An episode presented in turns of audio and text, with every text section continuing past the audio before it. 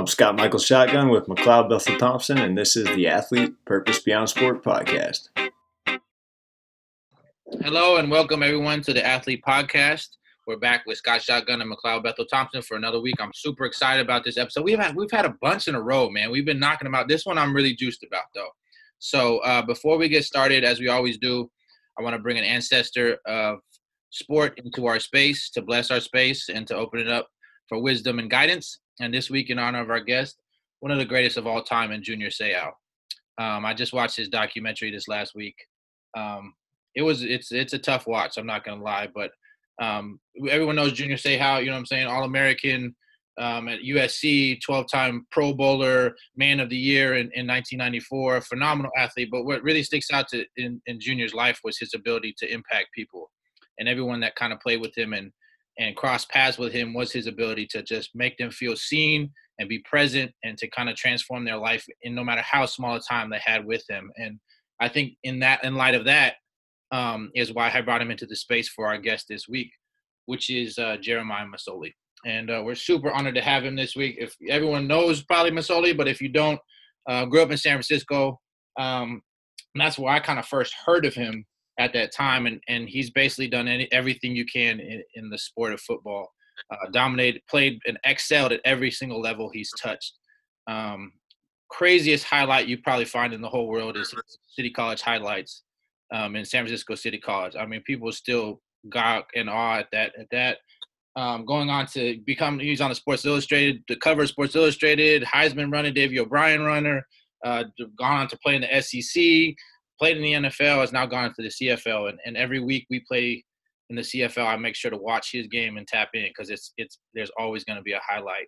Um, but what really seemed like with Seau with with Jeremiah, which really struck a chord with me is once I got to know him, I actually met him in, in 49ers training camp in 2011. So I'd always heard of him growing up and been compared to him. And, oh, you ain't as good as Masoli is down the street. I'm like, you know, okay, but I'm still trying, you know what I'm saying? But meeting him in, in 2011 and getting to know him as a person and then going forward and meeting his family and meeting his now his family that he's created in the time is I've just been absolutely blown away and have honored to have him in my life as a person as a as an example what it is to be a man, what it is to be a football player. It's just he's a shining light, and he makes me be better every day. So honored to have Jeremiah here, and uh, welcome to the show. Oh man, I appreciate it, man. Appreciate the kind words. Thank you, man. Thank you for having me. Super excited. Like you said, man, I'm, I'm glad to be here. Scotty, start us off. Jeremiah, man, you're up in uh, you're up with the Hamilton Tiger Cats right now, up in uh, up in the CFL. What's what's that been like? What's the transition been like for you from the regular outdoor game, the NFL field, the college field, to playing up in the CFL on their big crazy field? Yeah, man, that's that's a, a long long answer question, but like it's just been such a long time up here that uh that I've, I've almost become acclimated to just being you know the CFL rules in the field, but I remember when I first got out here, uh, my first year in Edmonton, it was it was a, definitely a whole new world.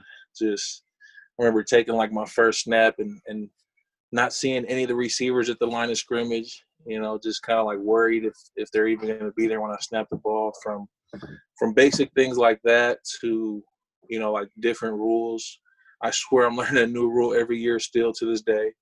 And then um, like just even like a five yard flat could be like a 40 yard throw you know it's just it's just a different ball game up here as far as the the geometry and the trajectories of all the stuff but i mean I want, for, I want to delve into this too because like this is a position that we both play and we both see in a very different realm and and we both learned to play the game in san francisco and i feel like and i'm not sure about this and correct me if i'm wrong but we both learned in a very organic manner like i didn't play organized football and, and the majority of my experience as a kid was just playing ball in the street like just at the park with picking up a ball and just having a catch. And I think that's what something that's so dynamic in the CFL game is that you could potentially the normal the base set in, in Canadian football is three receivers to your right and two to your left and a single back in the backfield. But because there's high motion, because all those people can be motion, you could potentially have two guys come behind you and then three guys return in that other direction. So the defense is very like amorphous and changing always. And so I right. wonder like do you think your success in the CFL, your ability to like make sense out of chaos, has was a result like helped you because of the way you learned the game? And maybe just talk about a little bit like your first experience with football and like were you ever told to read coverage or did you just play?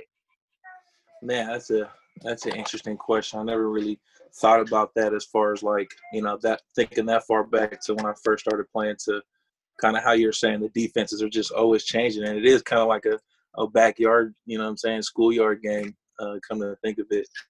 That's pretty much it but uh yeah, like well, I'll just start with how I first started. Um, you know, my, my dad obviously was a football player. He actually played for Coach Rush at City College of San Francisco way, way back. And uh, he got hurt or whatever and, and didn't make it. But, um, you know, he, he kind of, he was the one that really instilled like the love of the game and just watching, you know, some of the great 49er games and just having those memories with him. That kind of made me wanted to want to pursue that. And, um, and then just growing up in the neighborhood, you know what I'm saying, whether it was my family or my cousins to just the kids on the block, we would, you know, somebody would always be outside playing some some type of sport. So that's where it first started, and and actually, like, really, that's really where, like, I, I feel like I get a lot of my toughness because like we was playing tackle on, on the you know grass or cement. It didn't really matter. It was just fun, you know, at that point. So that's um, that's kind of like the start of it. But I did play for the San Bernardino Rams for sure, uh, from like fifth grade to eighth grade. So that's when you started in fifth grade with tackle. Yep, yep. I was I was heavy up. Yeah, I was heavy. I had to play up. I had to play up with all the big kids, and I was getting oh. I was getting smacked. I was getting smacked by all the other kids because, uh, but we had you know we had a bunch of Samoans and Tongas over there. We was basically known just for for hitting people, but um, that's kind of where my because I started as a, a, nose tackle, left guard, fullback to middle linebacker and safety, and then uh, my last two years I got to play quarterback and uh, but like everything on the, on the field. So. That's great. So you mentioned something. You talked about you, you said just a love of the game. You talked about adopting that a little bit from your pops, from your dad. Yeah describe for us a little bit what that love is like what what sort of connection to to the world the world around you do you feel from from playing the game of football? Yeah um obviously like you know growing up seeing the games on tv seeing how everybody kind of looks up to the to the people um you know obviously it kind of starts there as a kid. You don't even know it. You're just you know drawn to the game. And then um like i said my dad was you know, like my uncles, all his cousins, they would always be bragging to me growing up as a kid about how good my dad was. You know, supposedly he was supposed to be really good. He actually went to Woodrow Wilson out there in the city and graduated from there. Can't remember what year, but um, they almost went undefeated. And uh, I want to say they lost to Balboas when he when he hey, got. must have been in the seventies when Bow had them rolling team. Yeah, yeah, yeah, for sure. Um, he always said Balboa was good when he was playing. Um, but yeah, um, just just that. I mean, you know, obviously the the relationship that you build um, within the team, you know, the the just that that aspect of the team sport kind of you don't really get that a lot of other places i find especially growing up um, where you got you know 40 50 kids all kind of sharing the same experience it's it's kind of something special on its own so you know that that always drawn me to to sports and, and football in general I wanna I wanna talk a little bit about like identity in that way, and like it's interesting you mentioned Balboa, like because and my my youth experience was a little different. Like I didn't play, I wasn't allowed to play as a kid, so I had to beg my mom. I was a, a baseball, soccer, kind of basketball, a little bit guy, and I begged my mom for like five years straight to let me play tackle football. And she held out. She held out until sophomore year of high school, and I went to Balboa. And so like this idea of like I played for a bunch of teams, you know, in this process, but my identity like who I am as a football player, I still feel like I'm a Balboa Buccaneer. And it's interesting to hear that lineage because like it's it, we have I mean Balboa at the time was bad news bears football. We were I mean I remember my first year on JV, I, people were running off the, uh, the, the sideline handing helmets to other people and they run back on. And like when I got moved up to varsity uh, right away and I played, like I got my own helmet. You know what I'm saying? Like there there's there was no there was no structure there, but the lineage was strong. Like there was a mm. feeling that like Bow had been playing ball forever. The great teams from the 70s, the big great hoop teams from the 90s, like Bow had a strong lineage. So like when I identify myself as like my core as a football player, I'm a Buccaneer, and I just wonder like, do you have that same identity, or is it family? Where where do you find that core of the sport? I love that man. When when you talk about just that tradition and culture that you're a part of, that that history. It's I love that. Um, and I've been blessed because of all the places I've been. Like sometimes I don't even I can't even. It, to me, it's like I, it was it wasn't even real. Like as far as uh, being able to go to Serra, you know what I'm saying? Just because my dad was on me about my grades and kind of helped me to find to get some academic kind of scholarship. I was able to get into Serra and uh, play over there, which obviously you know some some really good players came out of there.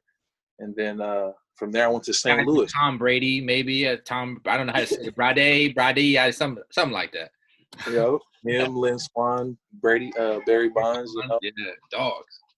Yeah, and um, you know, just some Bay Area legends. So, I mean, I'm just glad I was able to walk those halls, and there's definitely some tradition there in, in what what Serra represented as far as like their football team, and what they were preaching, you know, the brotherhood and all that. But I also went to my senior year. I transferred to Hawaii, and I was able to play high school for St. Louis. And um, I mean, St. Louis is kind of a, a storied program over there in Hawaii too. That just a powerhouse that wins, you know, state championships all the time. It's kind of like La Salle of the Bay Area, but I definitely feel a strong sense of connection to, you know, both my high schools, but especially St. Louis. You know, I made a lot of really lifelong friends that I still talk to to this day, and um, like, you know, I moved out there with my dad, and just kind of like going through that struggle a little bit. It kind of, you know, brought us together closer, and you know, I'll always cherish those times, and it kind of that's the but the football aspect of it because you know my dad me and my dad was always sorry if I'm just rambling here, but Is, you're nailing. it. That's what it's about. We just we I'm live in in. the present. in. I don't know if our viewers will be. but no, you know, me and my, my dad, he was always uh when I even when I was in Hawaii, like we do nothing but just, you know, get better every day. And even after practice, you know, he'd take me to the high school down the street and we still be going after every day. So um I definitely feel a strong sense of connection to them. Um and then but also, you know, after that I was able to go to City College of San Francisco where uh, you know, there's a lot of legends that came out of there too and their history, you know, storied program too from from way back to, to the OJ Simpson days, you know. And, uh, it's just a privilege to be able to kind of even try out for that team. I know like like the culture around that was was on a whole another level than you know I really ex- experienced anywhere else.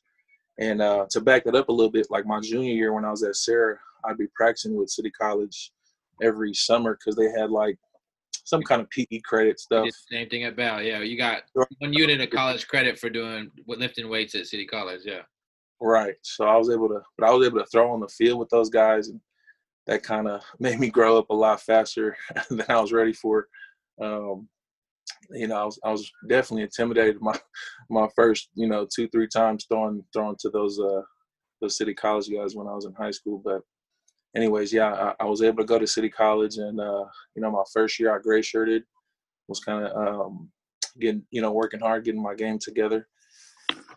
And um, I had a I had a pretty good season over there, and um, we won the national championship. And you know, I went to Oregon, and the history the rest was history. But you know, I feel a real strong connection towards if I had to pick any of those schools, it'd probably be the City College of San Francisco. Okay. I'm, before I know I'm cutting because Scott has a list of questions, but I'm, I'm I'm too I'm too locked in right now. I have a question about you mentioned two things: tradition and culture, um, and like what was if you can identify? I don't even know you can go back to, but like at the same level that like the difference. I'm, what I'm most interested about sport is the way it evolves culture, and like the way Dr. J changed basketball forever, the way you know Michael Jordan again changed basketball forever, the way um, um, Michael Vick changed the, the football game forever. You know what I'm saying? Like how players evolve it and like, but it's also built and it goes the other direction. So the Mm. first question, and then I'll follow with the second question. You answer both at the same time. Like between Serra High School and which is in the Bay Area, California, and St. Louis High School, which is in Hawaii. Like, how was the game different? How was or was the game the same? And the people that played it differently was the style different? Was there culture around it that made the, the game a different game? um, and then how did you evolve and fit that that situation and then the same question for like city college which is a junior college in the bay and oregon like how was that shift? Like how did they approach the game differently? Um, and how was the tradition and culture different? Yeah, that's man, that's that's a crazy question because kind of like uh, you know all three or four of those schools were almost like almost total polar opposites. Like at Serra, I was running the wing T. You know, I, I got I really got good at running the option at Serra just because that was our main offense.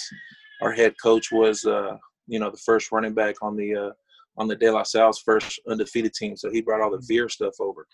So he had a lot of insight on that and I remember learning uh, and, and watching a lot, a lot of film with him just on the veer option alone and just counting the box. He got me real comfortable just counting the box as far as the run game goes.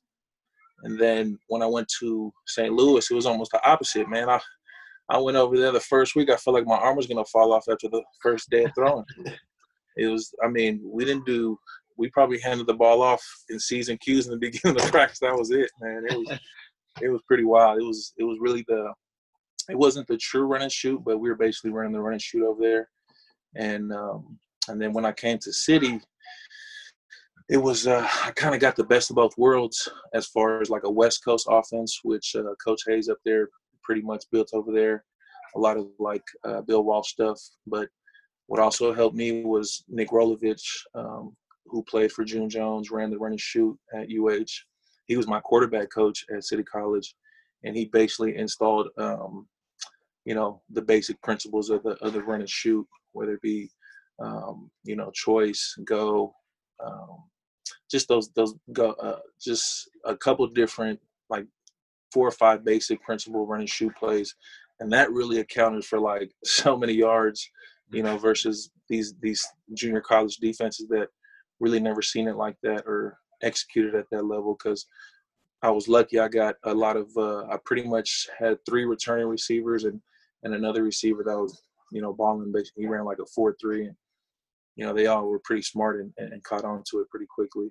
Um, and then as far as Oregon, that was uh that was a tough one. You know, I look back at my Oregon days, and you know, as fun as the, those days were, I always remember, you know, me and the other quarterbacks in the quarterback meeting room being like, you know, as cool as running the option is, and you know, we came here to have fun and all that stuff and to win we're like, where's our passing game? You know, we didn't really have like a mm. sophisticated passing game. It was, it was more so, you know, we would make a lot of, we would eat a lot of the play action, um, but just you know, like double post from the backside. It wasn't nothing really crazy or drawn up. So, um, I know the other quarterback that came in with me, Darron Thomas, was you know used to throwing the ball every down in high school, and uh, so me and him were kind of like just a little shell shocked at the fact that man, we're really good. Um, you know, Chip Kelly schemes as far as running the ball were, you know, one of a kind at the time. And then, but when it came to the passing game, we were just doing all this basic stuff that you're basically doing in Pop Warner, you know. But I mean, we were getting away with it, so I, I understood why we didn't have to change it. But um, just just as a quarterback, you know what I'm saying? We we'd rather throw the ball 50 times a game if we could. So they're big boys trying to come and hammer you too. That you know, like you throw the ball, they can't come hit you. yeah, exactly. I want to I want to dive into a little bit of life uh, life off the field with with those transitions that you went through. I mean, you're talking about living in playing ball in the peninsula, talking about playing ball in the city, talking about playing ball out in Hawaii, talking about playing ball out in Oregon, right? Those are four pretty distinct places right? But the common thread through all of those was football. Did you feel like it was hard to transition to living in all those different areas, or or did football help that a lot for you? Um, I think I was kind of primed for it growing up, just because I would, uh, man, me and my, my parents would throw me and my brother on a plane to uh, to Samoa, just just me and him. So, you know what I mean? We'd be in Hawaii for a day or two, and then and be in Samoa and the islands for the whole summer. So I kind of got used to traveling and like being on my own a little bit when I was younger. But um, yeah, I think those places weren't as as uh, difficult for me as maybe like Mississippi was. And I, you know, I, I graduated from from Ole Miss too. I went to, excuse me, I didn't graduate from Ole Miss. I was in their grad program, but I was at Ole Miss my senior year in 2010, and and that was definitely you know like my first time really spending some time in the in the South, and um, it's definitely different, obviously, than the Bay Area, and uh, it it was good. I, I, I like the you know the vibe out there, but it was just uh, it was so far from home. It was kind of like my first time being that far um, ahead of the time zone, and um, you know just the culture out there. There there weren't anybody out there that kind of looked like me at all. It, you know, but there were a lot of good people, obviously, that took care of me out there. I just, uh, it was just tough being on my own at that time. What's one thing that, because I think that Ole Miss thing is super fascinating in terms of like the South, because I haven't spent as much time in the South. I mean, besides visiting and getting out of there, but like, what would say one thing that you've taken from that, like either even as a phrase or a term or some some sort of culture element that you like carried on from the South or from Hawaii or from anything really that like and I'll, I'll use it. Uh, let me see if I can come up with an example for myself too. Like, okay, so here in Miami, when I was in Miami, I learned that there was like a new way to play dominoes. I had no idea that there was another dominoes game, but there's this whole world of like West Coast dominoes is bones is up to six, and then in Miami they go up to like I don't know, it's like freaking 15 dots on the little dominoes. And that was something like I've held with like I never would have got that if I hadn't played for the Dolphins. You know what I'm saying? And I got to walk down into like you know, into downtown Miami and see these old folks playing dominoes. I don't know if there's something like that that that kind of stuck with you and kind of or a term or a, you know, I, I, could say language or anything that I brought back, but that was something that always just stuck with me. Yeah, I got a couple. Um, you know, just come coming from Hawaii, just being stuck out there for so long, hanging around all the locals. You know, you kind of you kind of pick up the pidgin accent a little bit. You know, mm. so I had I had a little bit when I came back from Hawaii, and uh, all my cousins from the city were letting me have it, man. Like just making fun of me, you know, in a, in a good way. But that was uh that was something I always be able to, you know, just just strike up some some pidgin right on the spot when I be talking to my my brothers from St. Louis. But uh, I think I think the the big one for me from from Ole Miss was um like the on the field stuff, like the SEC, man, like just that experience alone, traveling, being able to play at the Tennessee uh, Stadium, Alabama Stadium. Like it was it was crazy. I was I was definitely uh, you know you hear about it, you hear about how uh, how important it is to everybody out there, but it, it's it's a they take it to that next level.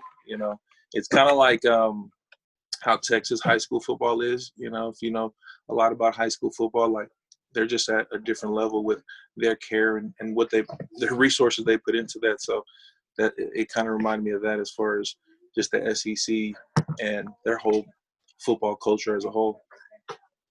Man, and that goes back to what you were talking a little bit about legacy. Mean, about like walking around Serra High School or or or City College, or I mean, every place you've been is a place that has a lot of a lot of legacy and a lot of history to it. And I think, I mean, I haven't shared a whole ton of my story with you yet, but um, you know, Mac and I played together with the with the SaberCats back in 2011, and then he, you know, went on the NFL from there. I spent another year, and then I was done. I decided it was time for me to walk away from the game. I just wasn't getting where I was going to go.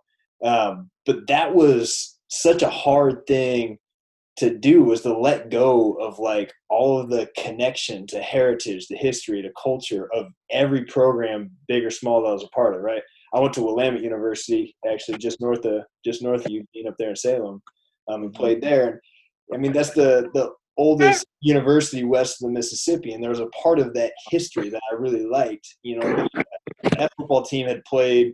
Um, they played the University of Hawaii uh, back right at the start you know, of World War II. Um, yeah. And do you know that history? Do you know about that? Yeah, dude. Yeah, man. That's crazy. Yeah. So that was so Willamette University. Max, you know the story? I had no idea. So University of Hawaii and Willamette University play a football game, and this is early December, right before bombing of Pearl Harbor. Right after the game, I, I know it from the Willamette side side of things. So, so Matt probably knows it from uh, from the Hawaii side of things, but Willamette was still out there, and there was no plane to. There's no like uh, you know charter plane or anything to fly back to the states, so they would they would do it by boat. So they were hanging out waiting for the boat, which is when Pearl Harbor was attacked. No way. And, the, and both football teams were actually you know, enlisted basically on the spot, and were uh, I know the Willamette team was in charge of guarding a lot of the a lot of the barracks um, where they had munitions and supplies and whatnot while war was going on Like they were there for it. I don't know. Like, what's the Wow. what's the what's the Hawaii side of things on that one? Well, um, I heard about it through June Jones. Um, so I'm I'm trying to paraphrase a story that he told us, but I want to say the San Jose State team was down there too, because back in those days they they just flew out like a week early, Yeah. or something like that. There was some reason for I want to say there was three teams that were all in that same boat, and yeah, they had to basically they were done with this. They didn't even know it, but they played their last game and they were about to go, you know, wherever they had to go for their next game, and in the next couple of days that that bombing happened and they were all college uh, career over. You know, it was crazy. That's wild. Yeah. That's, Anyway, that's a culmination of sports, and we're in the same situation. We're gonna. What, what kind of history is gonna come out of this pandemic? right. You know, right. But anyway, to not to get too sidetracked with that story, which is a very interesting story. ESPN actually did a spot on that at one point when I was making the decision of where I wanted to go, and I was part of that legacy. I was like, I think I want to go there. Right? There's history, there's culture there. And so when I when I left, you know, I haven't been a part of you know high competitive sports since I was 25, and I'm 32 now, and and it was hard. Like it's it's a it was a really really hard transition um, for me to walk away to walk away from the game. It's it's it's a question of identity. It's a question of purpose. It's a question of like where do your friends come from on a daily basis, right? You're used you're so used to walking into a locker room and seeing all your boys and going to work, working towards a common goal together constantly around the clock, and then all of a sudden like it's gone. It's it's pretty wild. But I, you know, from there I, I ended up deciding to travel a lot, and I've you know traveled all over, played you know soccer in Zambia and South America, I've whitewater rafted, you know, four Good. different conf- continents, I've snowboarded all over the place, and just kind of chasing and pursuing this this soul and this power and this ethos of sport. And and what is it that that makes it so interesting? What it make, makes it so compelling? What is it that we like fall in love with so deeply, and, and what is it that that allows for so much good in the world to happen through it? Uh, so anyway, that's just a little bit of my story. But uh, you mentioned you know traveling uh, to and from Samoa with uh, with your brother. Um, when did you were you born in the Bay? Yeah. I You were was- born in the Bay. let's go. It was uh my dad was born in Hawaii, but um it was his parents that were originally from Samoa. So my dad was the first generation that was really brought up in, in the States. Are you still going back on any frequency to Samoa? Uh I haven't been back in a in a while, but um I I, I was going a lot before right before like my last couple years at or my last year at Oregon, I think was the before that I was going pretty regularly and then um obviously I was just busy with uh sports this season. No, you and Mac were over there. I mean, t- talk a little bit about what you guys were doing over there when you guys took a trip out to, to Samoa. I'm not gonna do it justice with justice with words. It was it was a crazy experience, man. Like life changing for sure. Something I'll never forget. A feeling that uh, I can't even I can't even describe. Um, it was it was amazing, man. I mean, first first off, talk about the idea and everything behind it. Like, you know, I knew when I was going there, growing up. You know what I mean. I always had those aspirations to be great. You know, to be a, a NFL player and whatnot. And I always seen what you know what like my family and where we came from and how kind of ba- how bad they had it and they didn't really have access to the same things that we kind of took for granted in the states so you know i was just like i just want to give back if if i'm ever able to and um i always had that that seed in my heart and um you know I, my heart was always you know for my people too and especially i just had a real strong connection with like my grandma and uh both both sides of my family that live out there. A super strong connection with them so you know when i when i was thinking about it and you know years passed i didn't really do anything um, because you know in early in my career i didn't I, my professional career i wasn't really uh, you know starting or a high profile kind of guy kind of had to work my way to where i was at right now. Um, so i kind of you know i wanted to at least do something before i went back over there to to see the, the people. And um, um so um, I, I i had some success. I was like i was like and do it. do it. And uh, and uh, i got inspiration. inspiration. he was telling me about uh, his trips to El Salvador. And um, you know, it was it was just contagious as far as when he was talking about his time out there and uh, how easy he just said, you know, you just got to do it. You know what I mean? So um, I just asked him to help me, and from that, it kind of evolved to to what it turned into, and it turned into a pretty beautiful thing with with the awesome team, and um, it was it was intense. It was intense. definitely dive into it if you want to. We don't, we, don't, we don't have to, but we can. But like, I just want to paint that like Maya's being very bashful in this situation, and, and I think that I was honored to be a part of that situation. I was honored to be asked, and um, I, what what's what's powerful about that I think is the intention and the intent and the focus that Jeremiah went into it, and then also the reception that he received uh, on the island of Samoa. And the third thing I throw in there is just the pure magic and the whatever's in the water there is really special.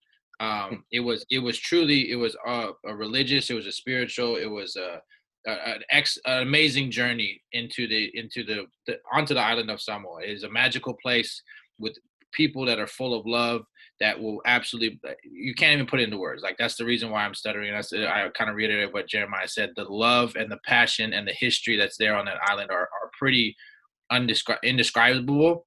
But I think what was most, I will go back to my first two points, is that the reception that Jeremiah received. Um, we visited every single high school on the on the island, and they opened their doors to us, and they gave us, you know, a, an environment for us to interact with with the football team, with students, um, we did a, a poetry. My, my, friend Brandon Santiago and Teresa Siangatono are two uh, amazing poets that provided kind of another side to sport. So we did football and training, but we also got into the classroom and we did we did poetry. Um, and we we did writing skills and we tried to connect these two words of language and football um, and we put them in the same space and saw what was happening and, and what came out of it was just first of all the unbelievably talented youth of samoa and then the love, man, like the the uh, uh, Jeremiah's ability to to enter a space and to have an idea and to engage with kids on a football field in an athletic endeavor and then go into the classroom and open a space for them to talk about themselves and for Jeremiah to talk about himself and to just open a space of love is why I come back to the to those what made that journey special and possible is the intention that Jeremiah went into it. Literally, he created a space he created an avenue where like a, a purity of, of quest to enter to the island and then the reception on the flip side from these kids um, the stories are endless in terms of the powerful experiences we had. These kids wrote poems they were brought to tears they brought us to tears. Um, the, the the the fields just the pure view of the fields. I mean these kids are playing on some of the most beautiful football fields in the in the world overlooking the ocean at the same time, they're playing on fields that literally have boulders, like like fist-sized rocks that you can land on. You know what I'm saying? In helmets that aren't don't have enough pads in them, and in the passion that that comes out of that. Um, it was truly a magical journey.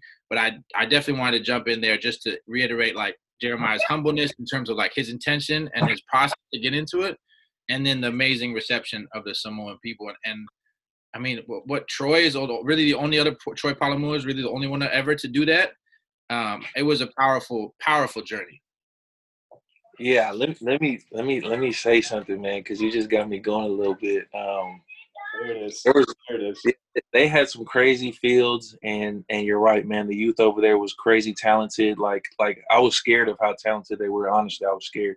That's how talented they were, and like one school had to walk like what, like two two miles or something like that down the road just to get to their practice field, carry all their stuff. Right in the car, and they literally two miles. They're walking to practice. Like, but it's normal. You know what I mean? Every day, and um, you know, a lot of kids. Some kids didn't even have cleats or you know whatever, but they all went out there and, and, and put their heart out and, and did it. So that was amazing. But the the school side of it was kind of the thing that shocked me the most because I mean, I know I think we were in different classrooms most of the time, but it was almost like 70% of the time we were just in tears um, just because of these kids' poems and how deep they were able to go and, and kind of express how they felt. And that was part of it too. We were kind of attacking it from the cultural angle of, you know, a lot of times the kids out there don't have a safe space to kind of express themselves just because of their role in the uh, society over there. So, you know, it was good to let them kind of let some steam off. But there was this one time, man, when um, we were at Samoana and it was super hot outside. You know, they had a really good team, a lot of athletes, and and Mac was running all the uh, the drills, right, all the warm up drills, and um, I just look over there, Mac's over there just teaching them how to form run or whatever, and just my man's just bleeding out his just he's going so hard. He's he he got a nosebleed, man. That's how hard. And I was like, I remember I was walking around like, man, his blood was on the on the uh you know their basketball gym, which is which is cement, right? Their their whole basketball gym is cement. I like, oh, my, my man's blood is here forever, man. Blood, sweat, and tears forever. That was cool, man. Man, that sounds so much so similar to like the first trip that Mac and I took down to El Salvador. Like the first time we went down there. Uh, well, I'd been living down in Costa Rica, and Matt came down and visited me, but then also visited some of his family in El Salvador, and we started talking um, just after playing. We were, dude, we had one day where we played soccer with the kids in the school. Remember the school? We we went and played soccer, and there was like there was actually sewage that was kind of running right like by the soccer court down in Costa Rica where we playing. Uh, we played there for a while. Then we went and played a pickup baseball game in the National Baseball Stadium that night. And then, like, I think we got a training session in that day as well um, at our training facility. And then you and I started talking. We started talking. We're like, man, like there is something. There's something powerful about what sport is, right? And we just had this whole pie in the sky conversation. And he talked about what some of his family was involved with uh, in El Salvador. And we're like, man, so and he was telling me he's like you know there's an organization that his auntie was connected to that we could we could partner with and help rebuild a couple schools in El Salvador and then you know we could kind of leverage the whole the whole football American sports thing as well um, to sort of bring kids together find a connection with the kids so we like we went and took over PE for a couple days but it was a lot of the same a lot of the same stories where kids are walking two three miles you know, to school uh, each way. A lot of times the roads are getting washed out. They're basically having to walk across like streams and, and, and rivers just to make it to school each day. And you get there and you start playing soccer with them and you just like, you can't stop. Like we would just play for hours and hours and hours and you just can't stop. Like there was just so much love for it there. And it like, it's giving me chills, like listening you guys talk about being in Samoa and I can just, I can picture it just a little, I've never been there, but I can just picture like running around with the kids. Believe me, I can picture Mac's nose bleeding everything running around with them doing that thing. Like it is such a good thing. Like what y'all what y'all are involved with. I want to go. I want to dive a little bit into the poetry aspect of what you guys were doing, connecting like this creative writing and this self-expression for men and football. What what did you guys learn about the kids down there when you were there? What does football mean to them?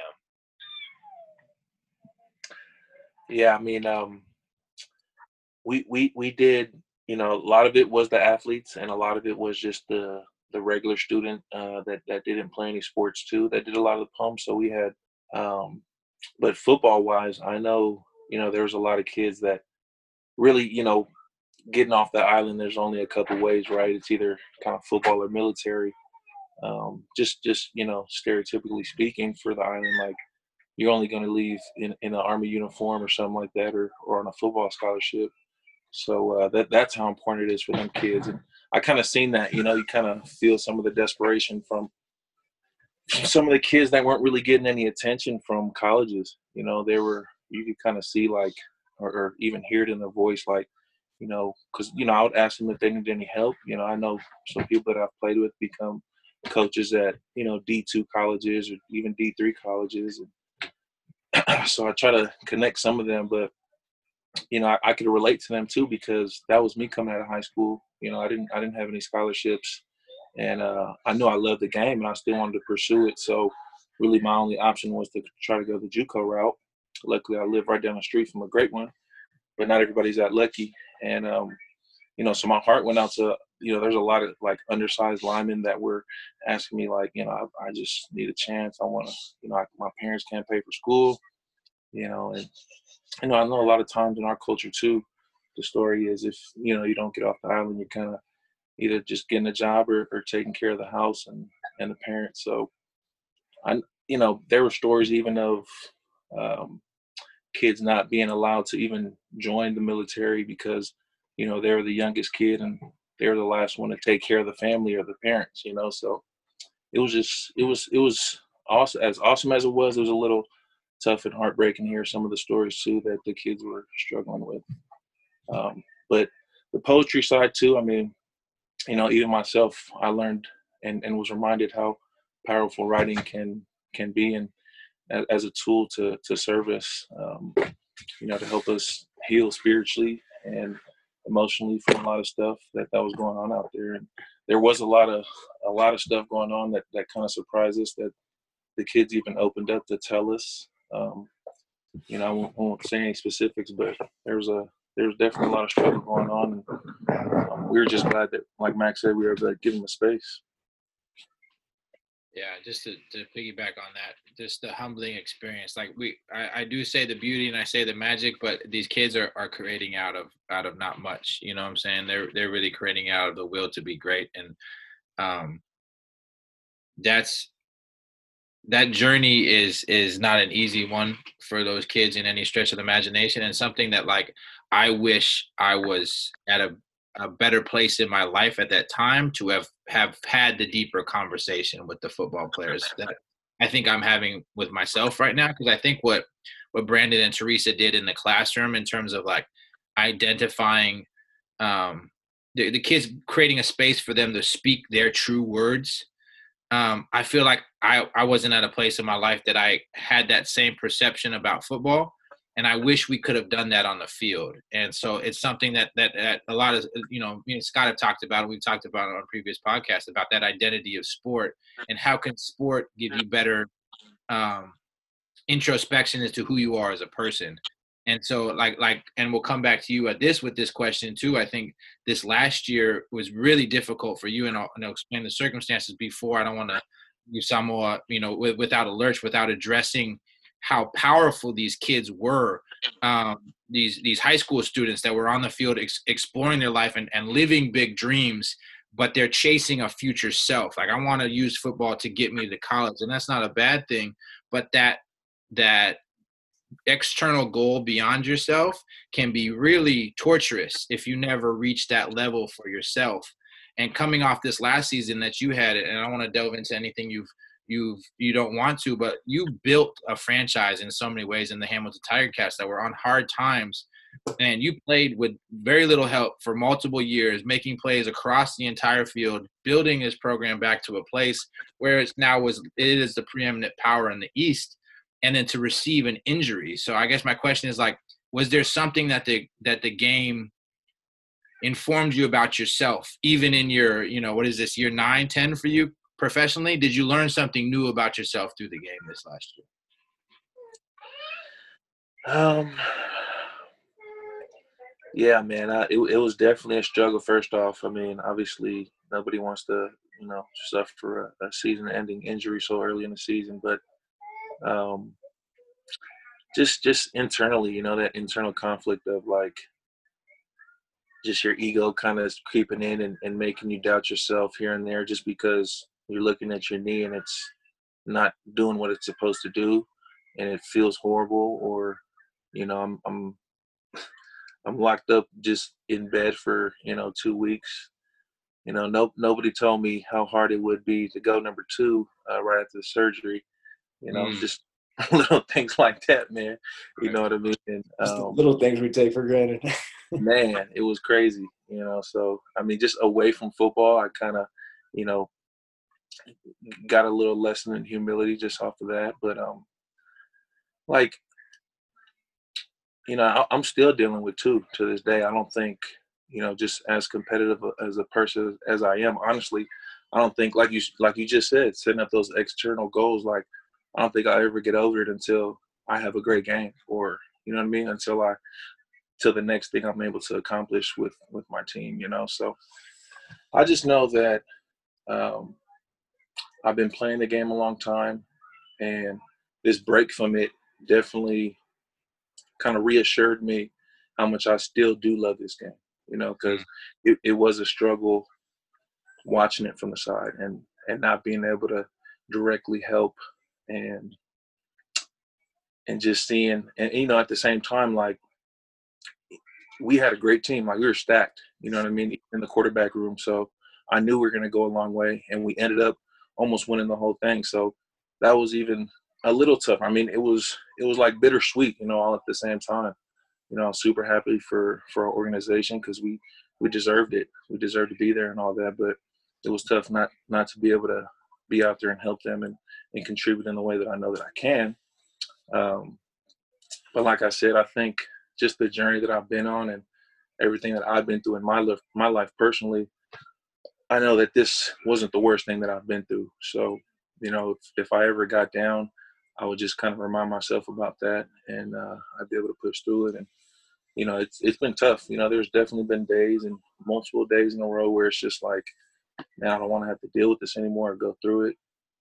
Um, but like I said, I mean, a, another big way, you know, another part of me that I don't really talk about in the public as much is just my family. You know, from my wife and you know my son and my daughter that she gave me. Like that, um, that alone in itself is is enough to to keep me pushing and, and pursuing you know greatness in the way that I've learned to I've learned as of, of what that is um, through all the great coaches and players that I've been around. I want to I want to pivot just a little bit. You you mentioned the word greatness, and um, you know I I think being around football a bit, it's pretty impossible to notice how many Samoans there are playing the game at a very high level, college and pro. I mean, in the in the state of Samoa, formerly Western Samoa, there's a population of 196,000 people. American Samoa, there's only 55,000 people. And, you know, talk about legacy along with yourself. I mean, you get Troy Polamalu, Marcus Mariota, late Junior Seau, Tua Tagovailoa, you know, Monty Chow, Dwayne The Rock Johnson, Mike Iupati. I mean, there's the list kind of goes on and on and on. With such a small population, coming out of Samoa. How is that possible? Um, you know, I think I think we are kind of, you know, without knowing it, we are like being bred for football throughout the years, just with the honestly like the taro farming and, and all that stuff. If if you know back in the day, if you weren't inside saying your prayers or whatever, you were you were basically farming the whole land. You know what I mean, the whole village. So, and and that that took a lot. It was physically demanding. You know what I mean. I I look at some of the throwback pictures of, of Samoans from from the islands back in the days, and it's like they were just super fit. You know what I mean? Like zero percent body fat, the whole nine yards. But um, I know our culture and you know just the family dynamic within our culture. It kind of sets us up to be, uh, you know, a, a, a model teammate. You know what I mean? In the sense that you know we'll get we'll lay it all on the line for our family.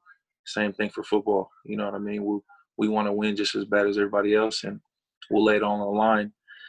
So that mentality, you know, coped with, um, you know, a lot of the physical attributes that a lot of the um, a lot of the Usas are are able to have. You know what I mean? It's not like I'm I'm six four, six six. A lot of these guys are huge, man, and, and been blessed with that size and, and been able to actually um, execute great careers off of it. So um, I know one guy for me, like when I was growing up, was was Marcus Tuiasosopo. He was kind of somebody um, that inspired, like you were saying, Mac. Um, you know, Dr. J, or just culturally, like I never seen a Samoan quarterback, and I seen one in a Raiders uniform. You know what I mean, right across the bay, and uh, for me, that was huge. You know, I'll never forget that uh, that moment seeing him, and that was inspiring for me almost I almost he's not an ancestor yet, so I couldn't involve him. But I wanted to do Jack Thompson, the throwing Samoa, because that was a dude that like that. And, and on the same token, I want to kind of reiterate exactly what you said. Like when I was at Balboa, uh,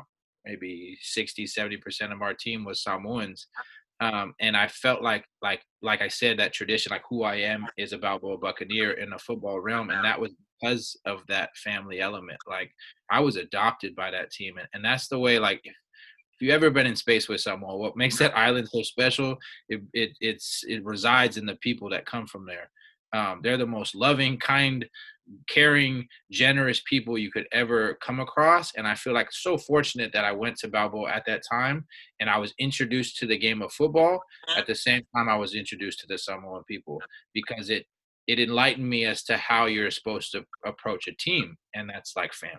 And you said it, and just reiterate exactly on top of that. And um, they, uh, my last name is Bethel Thompson and Jack Thompson, you know, so I, I, even had like, oh, that's, you know, that's the other Thompson. That's the Palangi Thompson. You know what I'm saying?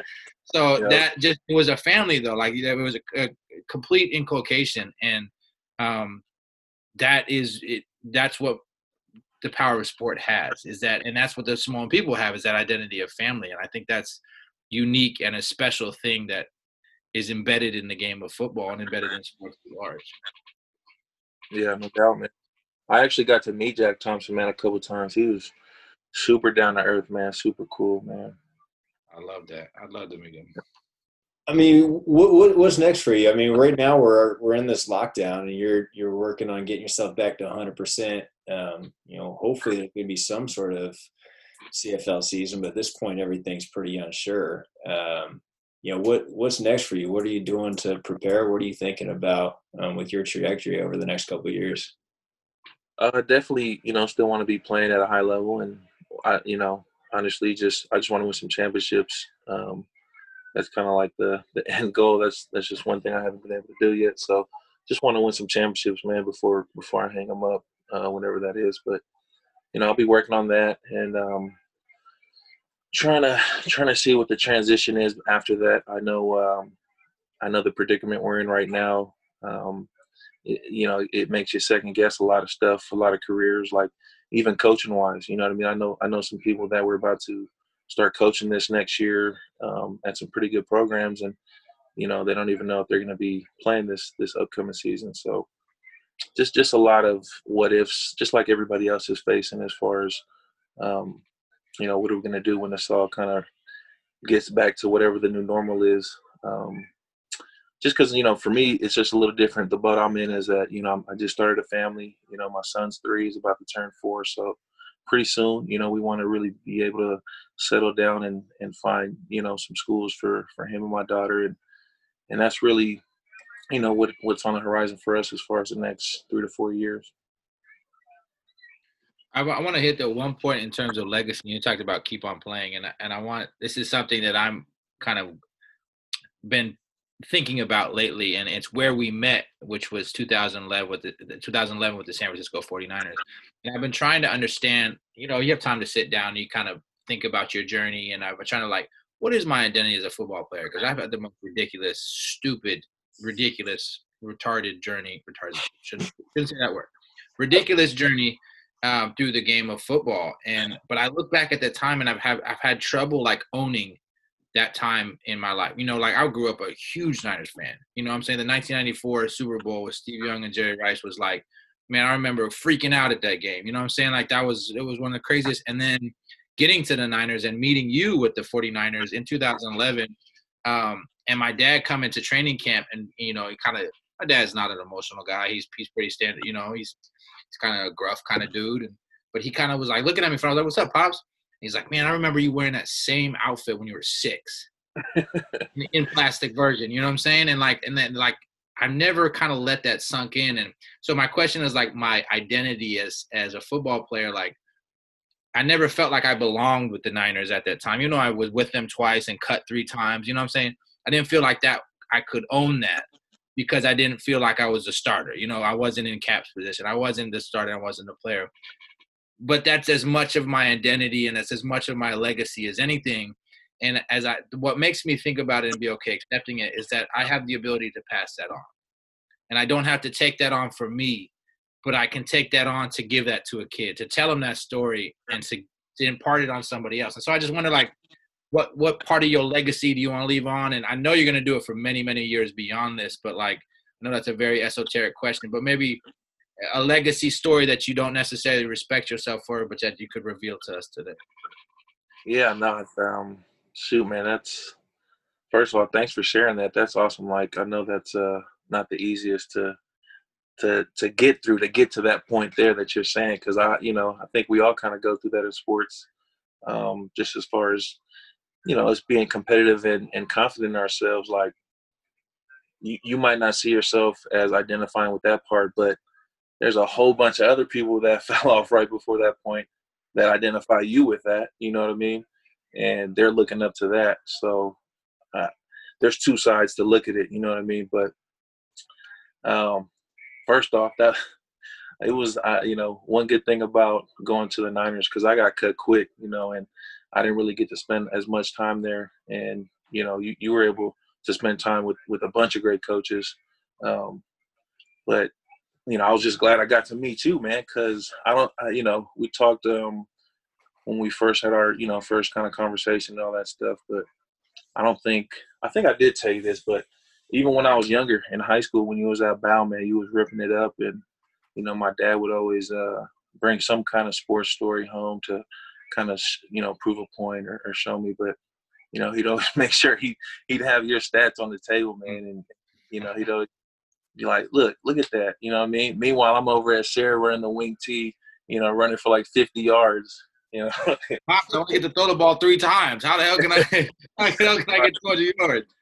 right. You know, so. um but now back to the question as far as like myself and legacy wise. Um, man, I, I just been, I, I, I, honestly just thinking about it now off the top of my head, I've just been through a lot as far as, um, you know, getting in trouble, or uh, not making the best decisions for myself, not making the best, um, uh, you know, choices as far as who or where I'm hanging out at. And I know in the big scheme of things, um, when I do get to kind of let go, because as far as an active player right now, I personally feel like we don't have to identify with that part of I don't want to own up to that because I'm still playing. You know what I mean? I still we still have stuff to prove. You know what I mean? If not to anybody else, it's just to ourselves. So after I'm done, I definitely want to be able to take a deep breath and you know let all that stuff kind of go. But um, in the big scheme of things, I think when I do start reaching back out and, and really be able to help the youth as far as like coaching one on one or being in kids' lives for you know extended period of time is just their identity and who they are. You know who they want to be as a person because you know, coming up, I, I may have got, got caught up, and that's what led to those choices. So I want to make sure that I pass on that, you know, just be yourself, and that's okay, and and you know, just do the right thing. And on top of that, all those bad decisions I made, like there, you there's still hope for yourself. Like you can still come out of whatever it is, you know. And I know a lot of my stuff is lightweight compared to a lot of other people. So um, I know for a lot of the kids that I'll be in contact with, they'll be going through struggles that that might be ten times worse than, than I ever had. So I just want to pass that hope along and, and show them that look, if I could do it, you know, you could do it. I know it's so cliche, but it's the truth, and that's why they say it. Hmm. Well, well, I think that I think that's such a beautiful example. I think it's so easy to to read stuff that happens, read it in the news or see it on TV or whatever, and just like forget the humanity beside behind the people that are involved with something. You you never ever really know a full story of what's going on internally with somebody, externally, whatever. And so that is like it's such an amazing opportunity that I, I really want to commend you for for for just showing kids love regardless of what stupid decisions they may have made or what circumstances they're in is just so important for everybody no matter what at some point in their lives to just like feel that love regardless from somebody. That's that's amazing stuff man. Just one last question for you guys. I mean you got you guys play on teams that are super close to each other again. I mean toronto and hamilton how far of a drive is that? 45 minutes depending on traffic 45 minutes yeah. depending on traffic. So you guys are now grown up in the Bay, knew each other from the Bay, played, mm-hmm. were in camp together in 2011 with the Niners, and then you end up playing against each other 45 minutes apart, basically crosstown rivals in a sense, in the CFL in a different league, different field. What's that like for you guys? It's tight, man. I uh, I love it, man. I'm so proud of Mac. Honestly, I don't even want to say it like that, but you know, like it, you know, a lot of us that know Mac are, are, super proud of him and know how hard he's worked to get where he's at. Obviously, and just to see uh, him come up, and you know, I was obviously in the CFL already, and um, when I kind of heard that he might be coming up, I was like, oh, I don't know if you remember, I told him he's, he's going to kill it, you know, and uh, he got his opportunity, and he did, and it, it's almost it's a little surreal. I mean, we did a freaking um, a TV interview together. You know, they they interviewed both of us together, um, just based on that. You know, our relationship. So uh, for me, it's super cool. I love it, and I love being able to represent you know our area and and, and still play the game that we love together. You know. I, I'm I same token. I want to reiterate how much I love it, and and we've had different experiences. I we've also played together in the UFL, the now defunct UFL. I was with the Sacramento Mountain Lions, who was with the Ottawa Nighthawks, and we played in uh, in uh, in Omaha, the Omaha Nighthawks, right? Yeah, in yeah. Omaha, we played a game against each other in the UFL too, which I think was dope. Uh, but I think we've had different careers too and different journeys. And, and Maya's experience in the CFL, he was up there earlier and he went through trials earlier, but he's at the peak. I mean, he's at the pinnacle, and, and I'm looking forward to the opportunity. I've been punched in the mouth for the last two years, three years really, since I've been up in the CFL in so many different ways. It's been a trial by fire. Um, I'm looking for the opportunity to, you know, have the reins and for us to really to do battle because I know what type of competitor Maya is, and I know how how you know how cooperative we are and how how much we get on and like each other genuinely. But I'm excited to really go battle with him too, which is another space that we both experienced. I mean, we've we've shot hoops together and we've we've done this stuff, but to really be on a field against him, we haven't had that much time on the field at the same time because I've been on and off the roster. I mean, on and off the field and on you know up and down and all the way around. And Maya was hurt this last year, so it hasn't kind of timed up. We've played a couple times against each other, but to really kind of square off and do battle like three times a year, um, I'm really looking forward to it. And you know, to start some of that city shit talking. Really is what it's really about. You know, really have that vibe. I think it's something that I'm looking forward to in the future.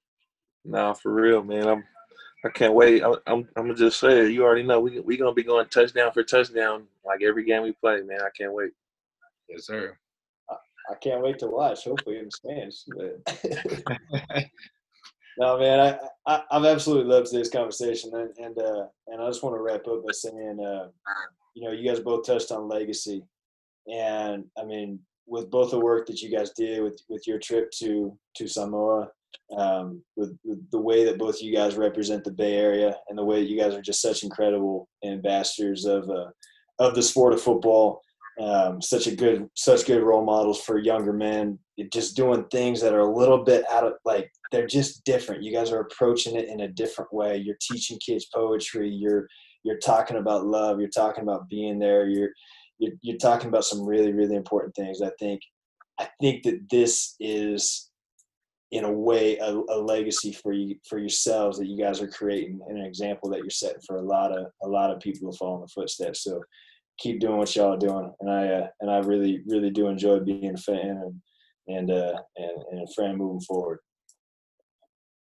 I appreciate it mo. Thanks thanks for having me man. Thank you